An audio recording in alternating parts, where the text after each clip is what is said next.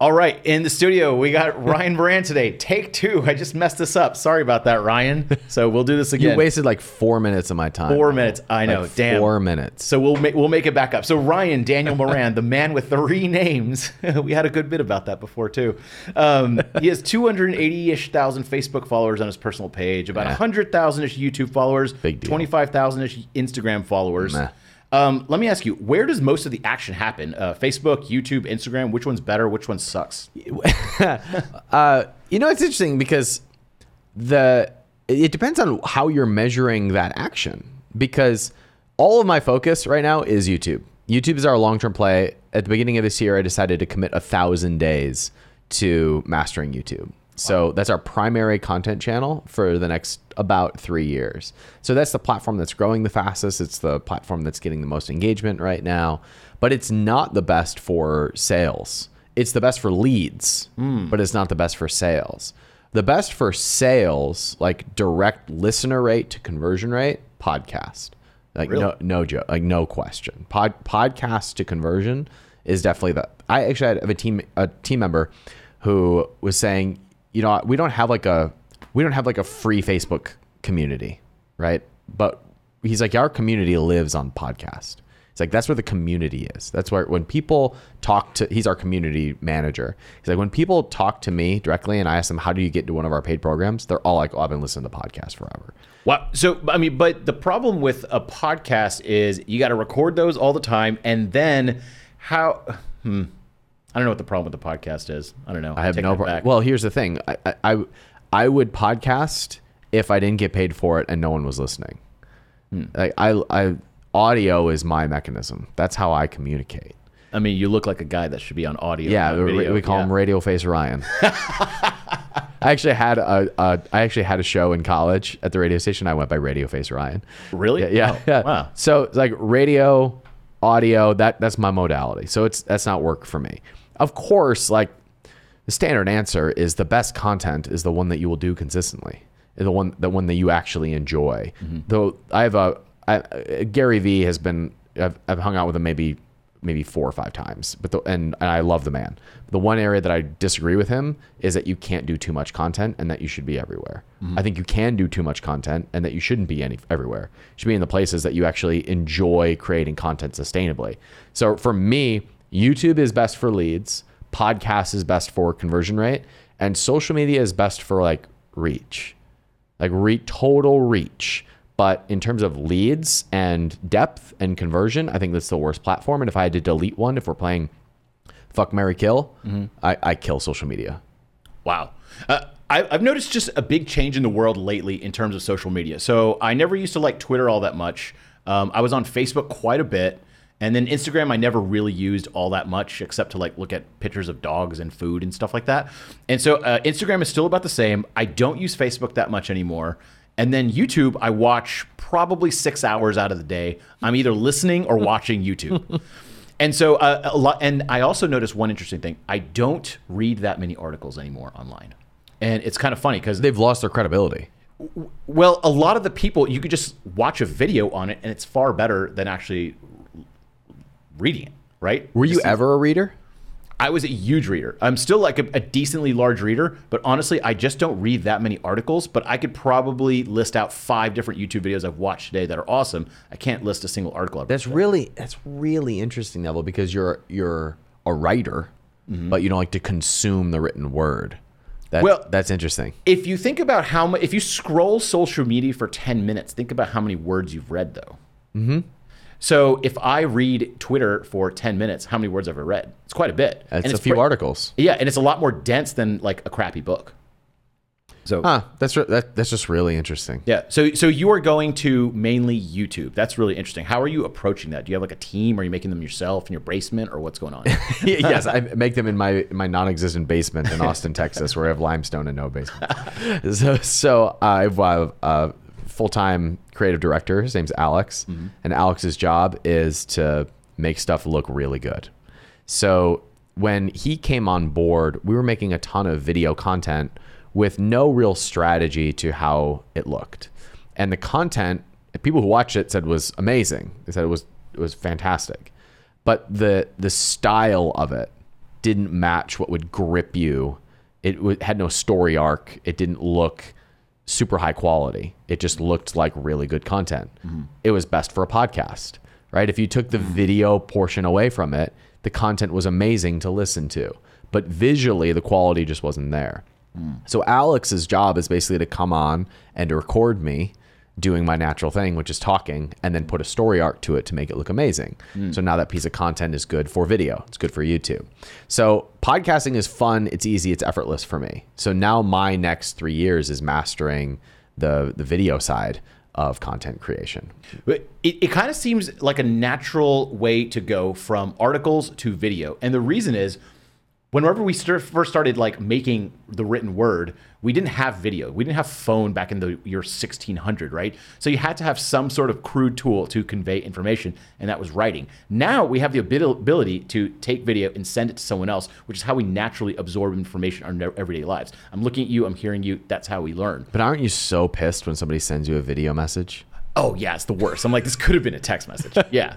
well, I, I think the cool thing is now we have all these different modalities to learn. So we have the podcast, we have video, we, we'll soon we have articles, we have text, we have images, we have GIFs, and soon we'll have like VR experiences. Soon it'll be implanted in your brain. So I, I think we're just naturally moving towards video as the primary form of content. And the coolest thing about video is I can take this video and rip the audio. That's a podcast. So what I'm, what I'm thinking about in my brain is like, is is the video more natural or is the audio more natural? Like talking on the phone. I guess you're saying like face to face is the most natural, where you pick up the most nuance. Is that the argument there? I think the thing is that this can be turned into an audio conversation. An audio conversation is much more difficult to turn into a Sure. video conversation. Sure. So why not just do video first and then take the audio? But, well, sometimes I mean, if you put a microphone in front of me, is I is I, I know I feel like I can talk all day. Video, video. I'm think I'm better than most, but most people will tell you that put a camera in front of you and there's like an immediate like, wait, what's my name? What do I say in front of? What do I do with my hands? What do, I feel awkward, and so I don't think it's as natural from a creation standpoint. But what we're doing right now is probably the most natural modality of them all. It's like having a face-to-face conversation. There just happens to be equipment here that's So let me ask you this because this is one thing I've noticed. Uh, taking a video and maybe a high quality video, like if I'm just talking into this camera, that's great. The thing is the editing. That is what Yeah. um, I think is actually the real magic there. And it kind of reminds me when you write an article, you write a bunch of stuff over the course of a few weeks, and then you edit the article Right. together, and that is your value as a writer. Right. I think the value as a video creator is editing it and making it nice and hundred percent tight. agree. So is that what your Alex guy does for you? thousand percent that's it right all the magic is in the editing i don't i don't think video quality is nearly as important as how is it is edited Hmm. and i give my team full permission to edit me relentlessly. If i repeat myself cut it. If i'm talking in circles take the best clip and include that. I think all of the magic is in how it's edited. And you can make anything look good if it's edited really well. Yeah, and, and one thing I notice is that even whenever we make a basic slideshow type video on YouTube, if I just add a couple like like if I say like my name is Neville Medhora and put a little underline under it when I say Neville Medhora, that just keeps people more engaged on YouTube than if it just says Neville Medhora and it's just Yeah. text and it's just static and it's just kind of boring to look at. are you editing your own stuff Um, I'm currently editing this right now. Watch this. Boop boop boop boop boop boop. Yeah, I'm manually doing this. that's commitment Actually, we should we should switch to the auto switcher and see how it goes. So I'm this is now this is hands free. The robot is totally editing. Um, so That's that's commitment, Neville. That you edit your own stuff. I, I- I'll I get completely out of creation mode if I go into like having to edit myself. So kudos. to well, okay. So I actually I edit most of my stuff. I have someone else who helps me with editing a lot. And actually, most of my top videos are edited by someone else. but here's the thing. Here's the thing. Here's what I here's what I hate about it. I like editing. I like doing it. I like sitting there and doing it. I don't know why. It just reminds me of college, like when I was like a computer science student for one year, just sitting in a coffee shop at four in the morning by myself, programming with headphones on. It just reminds me of that. I, I enjoy it. I'm not good at it. It's just I like it. yeah, it's I get, weird. I get you. Yeah. get you. Okay. So let's say that you have a uh, you have a company that you're talking that you invest in, and they're going to do everything that you say. Um, how would you tell them to get the word out about their product? Are you going to tell them to do Facebook, YouTube, Instagram, a podcast, paid ads? What do you usually tell them to do? Funny you should ask. So I'm going through this right now. So I just I just my I have a, an investment fund that invests mostly in physical product brands. And we have one one business. The business is called Keto Brownie, low carb snacks. Great mm-hmm. company. Delicious. Yeah, they're, they're really good. Mm. And so we bought we bought a significant amount of the company, and their biggest challenge is like everybody who buys from them becomes a raving fan, but they don't have a lot of exposure. So for me, I go to who do we partner with? I like most entrepreneurs will sit there and go like, where do I like how do I create what platform do I create on in order to get a lot of exposure? I say, do you really want to be a content creator or do you want to go back to creating great products? And all of them, especially when they're creating physical type stuff, they're like, I think I have to be putting out social content. I think I have to be creating blog posts. I think I have to be creating YouTube videos, not that I want to. And I say, okay, I don't want you to do anything that you hate doing because that takes you out of your genius, which is creating great products and selling them to your existing fan base. Mm. So why don't we go out to our network and see if we can find an audience, an influencer, someone who has a blog or an email list and give them points in the company for being the primary audience for the business. So Aubrey Marcus did this Joe Rogan, mm-hmm. right? This is this is how this is how Onnit got started. Mm-hmm. The Aubrey partnered with Joe. Joe talked about it on the podcast. It was a good move for both of them, right? Mm-hmm. They both did extremely well. Now you hear Joe talk about Onnit all the time. Onnit grew because Joe Rogan grew. Beautiful partnership, perfect synergy between the audience and the product line. That was a beautiful partnership, and that's why Onnit became Onnit, and that's why Joe was able to charge such ridiculous fees for endorsements on his podcast. Like those two things grew together. And so I look for partnerships rather than strategies. So in this case with with Keto Brownie, we're looking at a couple different blog there's one blogger and there's one Instagrammer with a big email list. Mm-hmm. And those are the two people that we're talking to as potential equity partners in that company. And I know that a few emails gets us enough kind of a, the, the snowball moving in order to be able to drive up sales and create uh, a bigger asset between the two of us. So uh, th- there's there's several companies that we're working on in the fund that do exactly that. Where we're we invest in the business and then we use our network to find the partner rather than the strategy. And I, and I'm agnostic as to where the audience is, as long as it's influential rather than just famous. All right, so that's that's actually a good move. Try to let the product people do the product thing and the influencer That's people right. who naturally like being in front of camera and all that. That's that. right. Like I don't want a product brand to start a podcast. I don't want them to go take their attention away from creating more products and now starting a YouTube channel.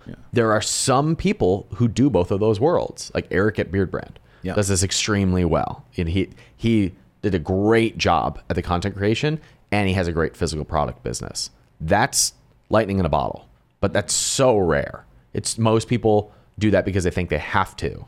Because they're reading a bunch of blogs from marketers about where all the action is. Yeah. They're getting distracted from their primary business, which is selling stuff to your customers. Like for example, like these these pants. These pants are from Public Rec. This is just a like it got me with an Instagram ad, mm. right? If Public Rec sends me a po- like a podcast episode, I'm I'm pissed that they emailed me. But if they just send me an email that's like, "Hey, we have new pants for sale," I'm like, "Awesome! Click buy, awesome." Which result do you want? You know, if you yeah, mm-hmm. right. So now, like as as if you're the founder of Public Rec, don't start a podcast or a YouTube channel. I don't care. I just want to buy more from. I just want to buy more of the product that I want, and that's the case with most brands that I don't necessarily think should be going the content route. I think they should be partnering with the people who do. Have you been exposed to any of this like build in public stuff? I know on Twitter it's kind of big. It's not like a new concept necessarily, but it's like a lot of the younger generation, which I like like some of these coder, non-coder tools, all that kind of stuff. They'll be like, I'm gonna build a company, but on Twitter. So this kind of reminded me back in the day with like the personal finance blogs and stuff. Where like be like, I'm Yeah, gonna try to get out of debt, and they just showcase along the way. Yeah. And so I've seen that happen, and it's kind of like their marketing channel. Like they say, Sure. we made 10k MRR monthly recurring revenue off of this product. Here's what we did, blah blah blah, and people pay attention, and then people are like, oh, that's a cool product. I want to buy that. Absolutely. So, I mean, that's that's the famous document instead of create process. Yeah. So So I, I wrote a book called 12 Months to 1 Million. It's mm-hmm. about starting your first business and getting it to a million dollars in revenue. And the strategy that I recommend in order to what I call stack the deck, like have people waiting in line on launch day, is to just document the whole development of the product. Talk about the conversations that you had with your manufacturers. Talk about why you went with green instead of purple. Talk about your interviews with the people who are beta testing your product. Talk about the first prototype that comes in that sucks, and now you have to go back and recreate the entire thing, and now you're two months behind schedule, and you're you're freaking stressed about. Like, talk about the times when you're placing the inventory order, and it's going to cost you twelve grand, and you've only got fifteen, and that's your life savings, and you're about to burn through it, and you're freaking out, and you're ner- like that stuff is what builds raving fans. But the minute that person goes into teaching mode and starts trying to talk to the audience about why their product is great, no one cares. Mm. People are interested in stories and personal stories. So if if you are documenting the business development itself, that's fascinating. That's the best content you can do, I think, as a new entrepreneur. Uh, but most people are trying to do the route of just of creating, creating new stuff, and it's it's just not helpful to the business. That's really interesting. Um, another thing I wanted to ask you about because you have so many different brands is SEO. What role does that play? Because I've noticed this huge tectonic shift lately in the landscape of SEO and social media. What gets more? Uh, there's podcast videos, all that stuff. Which gets more attention? It used to be also like SEO was the gold standard. Yeah. Now I don't. Uh, I, I don't. I don't really know. I don't know. What, what's your opinion? I think SEO is a great long term play for lead acquisition specifically. I think it's a great way if you're, if, especially if you're a content focused business, it's a great way to get long term leads and front end buyers. But it takes two to three years. Uh, full full disclosure, uh, I've I've burned through a couple content directors in the last few years, so so uh, um, I I get it in theory. I guess we can say I'd love to hire an amazing SEO focused content strategist or or content director, email me, Ryan at capitalism.com. Like I would I'd love to hire someone who loves the written word and really gets long form SEO and long term SEO. Um, and it's something we've put focus into in sprints. It's something that we will will do for a while, and that's just not a way to build a, a real business.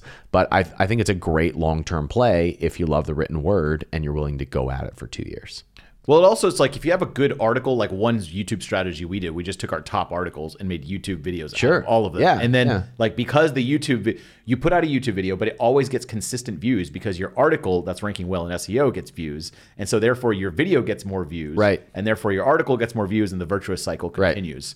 So it, there is some value in long form articles. I think there's a lot of value in them because you can turn them into other content. You know, it's it's funny you, you say that because we had something like that happen just two weeks ago where one of our videos on YouTube started getting a ton of traffic and getting us a lot of, of YouTube subscribers.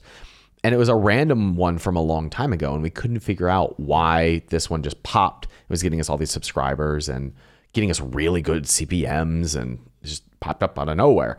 And then I was doing some like back end research into where we were ranking on SEO, and we popped up for this article. Like we ranked number one for Robert Kiyosaki net worth, Hmm. like a net worth profile on hmm. capitalism.com.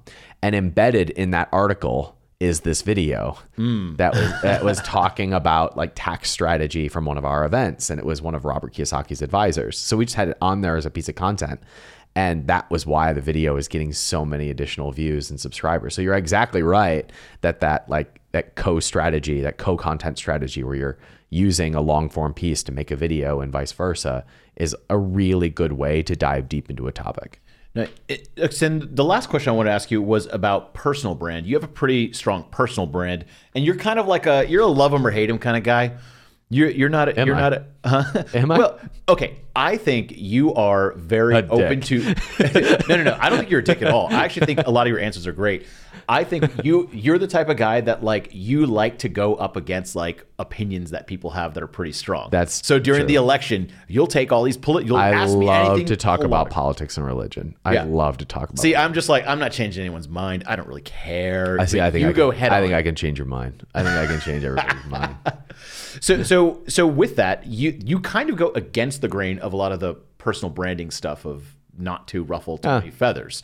But is that is that intentional or is this just how you are? Uh, so I think, I think the the the go to strategy for building a personal brand is be your authentic self. like Neville, man, I spent so many years making content and like talking about the things that everybody else wanted me to talk about. And those were some of my unhappiest years mm-hmm. because I was creating for a result rather than creating for an experience. Mm. The experience that I want is to have great conversations and to talk about me personally. I want to talk about deep things and hard things and challenging things. I want to question the normal. I want to ask things that most people aren't willing to ask. Mm-hmm. Like I want to question assumptions. I want to question my own assumptions. Like I want to see how deep I can go. I want to see how much I can understand. I I I want to go into the areas that I I am challenged to go. Like I mean, Neville, I was going to school to be a pastor and I'm no longer religious. Like that is a one eight like I was waiting until marriage and now I have two kids out of wedlock. Like like I like I have done total 180s on multiple things in my life. And and I don't think that's flip-flopping. I think that's growth. Hmm. And I like to wrestle with something and then come back and challenge those who are still wrestling with it for both my own enjoyment and my own growth because I want to poke holes in my own argument and theirs. That's my genuine self. Like that is my genuine self. So my personal brand is like a philosopher disguised as a businessman. Business is one of the routes that I'm using for personal development and the exploration of this crazy experience of life. So I am not intentionally poking bears. Mm-hmm. I am genuinely on an exploration. And that means that I'm totally willing and love to have hard conversations about things that most people aren't willing to talk about. Wow, that's it. That's actually a great explanation of it. And then, so okay, so last question. I guess that was the last question, but So, uh, well, well, hold on. I want to I want to flip it on you for a second because you said I've I love some of your replies. What have you seen? Because like we haven't interacted on social media much, so I don't know what you see. Well, you- this is fascinating. Yeah, you're you're on Instagram a lot. I'm not on Instagram too much, like I said, except to look at pictures of puppies and food and maybe sometimes girls. But um, but um, I see you, especially during the election. I'm not really into politics all that much. You know, I, I just don't care to hear about it unless I can directly influence it, or I'm going to really try to do something about it. I'm just like, okay, th- does does this really affect me that much? Like, who the president is doesn't really affect you that much. Who your local city council person is, that affects you. Yeah, it I'm does. involved in Yeah, that. Right. But here, so here's the opposite of that, though. What you think about the president says so much about you. So this this is why I love talking about about federal politics. First of all, I was I after I decided I didn't want to be on church at a, uh, on staff at a church somewhere, uh, I switched to economics. Economics was my chosen field and of study anyway. And so I I love to look at things from an economics point of view, and that's a lot of what politics is. But I also love it from this personal side of what people think about politics says so much about everything else going on in their life. Like mm-hmm. I love to ask people the question, who are your top favorite presidents and who do you who do you your bottom 3? Mm-hmm. And if you listen to what they say, there's always a pattern and a story that says a lot about them. I ask every person that I interview for a job, who did you vote for in the last election? Mm. Now, I don't care what they say. I'm listening to the story behind it. I'm listening to the hesitancy or the fear in talking about it. I'm watching to see if they're willing to have the conversation. I'm I'm watching to see if they are open to having open-minded conversations with people that might disagree with them. I don't care what they say. Mm-hmm. I'm listening for the story behind all of that. And that comes up so much. And Donald Trump was just the best example of it ever. Mm-hmm. Because everyone brought this these projected opinions to this person and it was all across the board. Scared people got more scared, loud people got louder, annoying people got more annoying. like it, it it was just across the board and fascinating. And so when I'm talking politics, I think so little of it is about who the president is and it is so much more about what the person's relationship to their beliefs about the world are. Ooh, that's a that is actually a very fascinating take on I love it. So fun. I like it, but I don't follow you on Instagram all the time because of that. I can't take it. I'm just like I just don't want to hear about it when I'm laying in bed at nine in the morning. well, scrolling. I mean, you, oh, so I'm now I'm now I'm just curious. Like, do you see me taking stands on things, or am I mostly asking questions? No, I actually genuinely, and I'm not saying this to blow smoke up your ass and that you're in here right now. I actually really like your uh, answers. So you would talk. I remember one particular fascinating thing I thought about was like early Bitcoin stuff you were talking about, and that your your views on that. And I thought your answers were very level headed on it.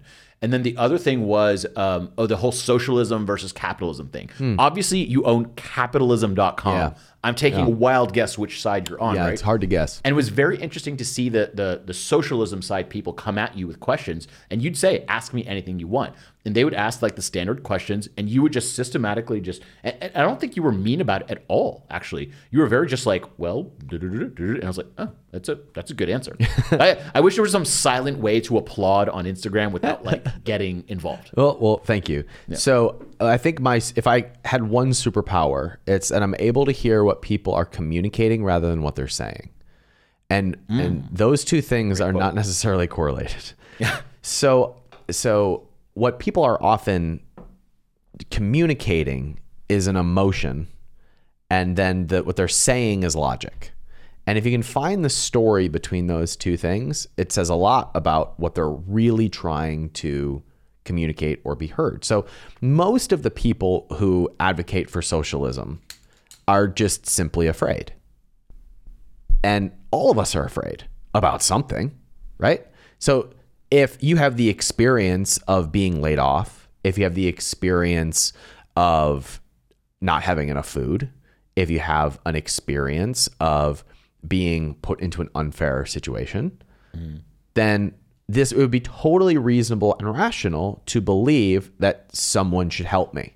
Mm-hmm. Someone should help me, and no one helped me, and I'm angry that no one helped me. And it would be totally rational and reasonable for that person to then conclude, well, the people who have a lot are the reason that no one came to help me. They're greedy, they're selfish, and I am their victim. It would and and that is I'm not like victim shaming. I think that's a total reasonable and rational conclusion to come to. The question comes, what is the actual best way to help serve and alleviate suffering from that person? And if we think that that is then going to equally selfish politicians, well, then we have a lot of things to discuss in that assumption. But I think it is it's actually rational to make broad assumptions about things based on our own fears and feelings. We just usually conclude them incorrectly. And so I like to go in and try and hear what is being communicated, but then address the root cause of what is being communicated and that usually comes down to being on the side of freedom, the the side that is pro expansion, the side that is pro individual, pro capitalism, pro business, pro individual. And usually we find a place in which we agree, and it is that we should stay out of each other's lives and that we should be free. So, so this uh, this probably concludes the, uh, the the content marketing. I think We we were- can we can go back if you want to go back. No, no, that was all the questions I had on that. But but it is kind of interesting. Um, recently, just this whole COVID thing kind of accelerated a lot of stuff. The what thing? The whole COVID thing. Huh? What's the, Oh yeah, e- exactly. And so, uh, yeah, definitely not monetized on this one for sure. no. Um, but but one, I mean, one one thing that does worry me a little bit, and I agree with what you say that like a lot of the people, like I, I observe from the background, like people who talk about socialism, Trump, whatever. It's just like it's interesting to a degree. I just don't like getting involved in it. I just yeah, don't of course. care like you Of do. course. The uh, the the other thing though is it seems like we are going down this path where like if during during all this pandemic stuff, if you owned uh, stocks, if you owned a house, if you owned all the shit rich people own, right? You probably did phenomenal. A lot of our friends in our little tech bubble did great during all That's of right. And and I do see that like even like house prices, like we were just discussing, they're just going up and up and up at this staggering rate that just cannot continue. Yeah. And it's just it, it just like also just priced out to everyone almost. and it's scary.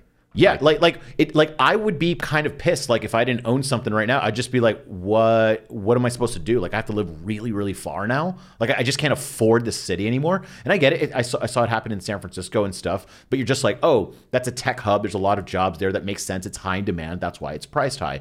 But then you just kind of see this just like the rich just so run away so far ahead, not by fault of their own, but like what do you see is kind of like what's going what do you predict is going to happen since you're so involved in this? I've retired from predicting because I've been really wrong about a lot of predictions. Mm-hmm. But it's I think it's really easy to identify the cause. I mean, the cause of this is that you have a short-term demand for relief for those who are suffering, the desire to do politically smart things, and so you open up the coffers and you throw more money down the street. Like you throw more water down the street, it has to flow into the river. Like when you have a flood and there's more water going through the streets and the city, it eventually flows into the streams and the rivers and the ocean. Mm-hmm. That's assets. Money always flows to assets.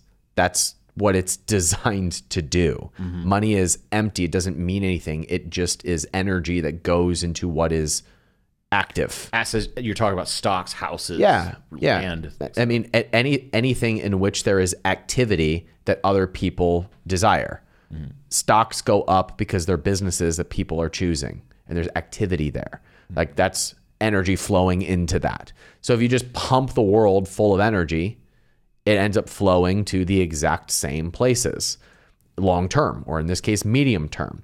And so all we've done is we've propped up the paper value of things, and it doesn't change how efficient they are or how productive they are.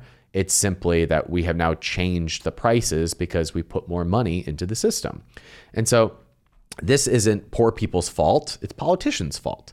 This is why there is an increasing gap between the rich and the poor. It's not because capitalism has failed, it's because our politics have prevented from capitalism from working. Mm-hmm. We have simply increased the money supply, which makes prices go up and it hurts the poor more than it helps the poor. It gives them a it's it's like a it's like a, a heroin injection. It's like a temporary high and then a really, really long, painful process out of it. And if you just live on that, you eventually die. And which means that the system eventually dies. Now, what that looks like, I think in our case, it's probably just replaced by something else.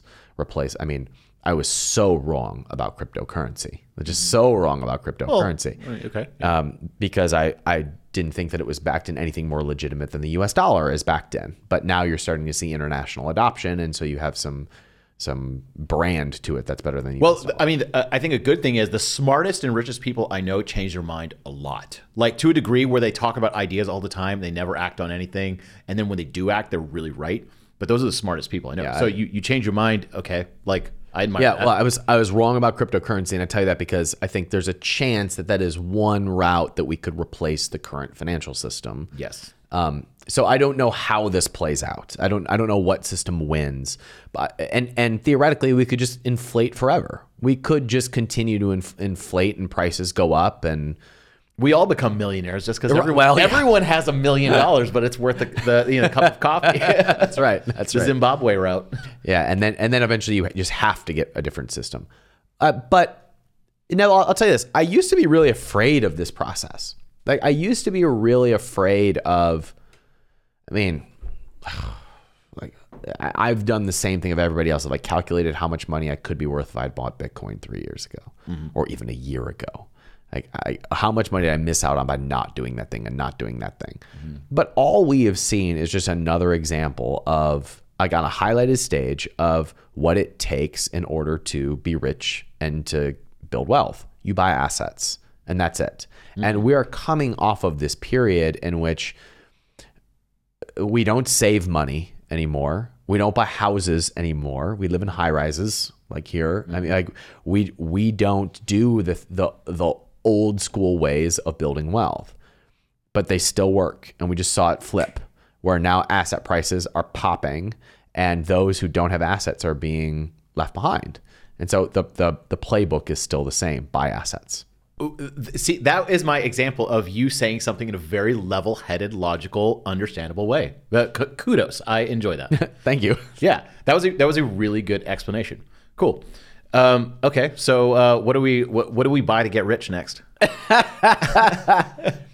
Um, Tell me all your hard work and just lay it out to me so I can copy it.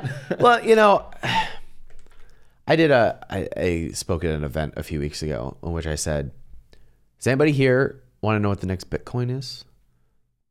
Yeah, everybody wants to know what the best Bitcoin is. I was like, "Would you like to know what the next Bitcoin is ahead of time?" Yeah, I think everybody does. The next Bitcoin is always your own business.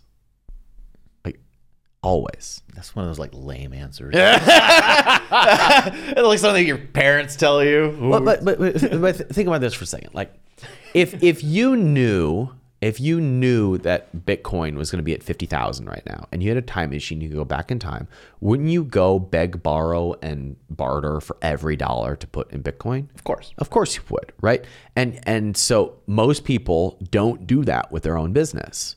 Like most people are betting on their businesses mostly staying flat rather than betting on their businesses being at 50,000 right? Betting betting on their businesses going way up. So they they bootstrap, they don't hire, they are playing cash flow games instead of building long-term assets. Like I built, you know, 70% of my wealth is made from me building me and my partner building one business that we sold for a decent amount of money. Like the exit was what ended up being the the thing that that made us wealthy. And you know what happened after the exit? The private equity group ran it into the ground. It's absolutely like they were resource constrained. They hired terrible people. They stopped building an asset. They went for short term like and they and they ran it into the ground we were building something really long term. And so it's just fascinating to me that people are not willing to play for the Bitcoin of five years from now, which they're in total control of. Is whatever business that they're doing that serves other people, that creates value for customers. I was hoping you were going to reveal the next Bitcoin here. It's whatever whatever you're sitting on. Whatever you are sitting on. I have actually I have a video on my phone of my five year old. Um, I was like, Esther, what should we buy? And she says, a Dogecoin. And I said, Why are we gonna buy Dogecoin? Because it's going to the moon. How does your five year old know uh, know altcoin memes? I run capitalism.com. Now, well, got to teach them early. That's true. Well, you know, Esther is technically not incorrect because if about two weeks ago you had any Dogecoin, you would have been very uh, well set. You have at least seven cents by now. Yeah. At least. awesome. Well, this is a very fun uh, and a little bit off script uh, interview, but I enjoyed this. I like this a lot. Yeah. Ryan, like Daniel you too. Moran, thanks uh, for coming. How can people find you? um, I tried to think of a crypto reference right there. It'd be funny and sarcastic at the end. But um, I'll edit it in. It'll be like hashtag whatever, something, something like dummy. I, I mean, my my podcast is capitalism.com. My YouTube channel's my name, Ryan Moran, and I'm Ryan Daniel Moran on Instagram. Excellent. Thanks, everyone. Thanks for Appreciate having me, it. man. Take care.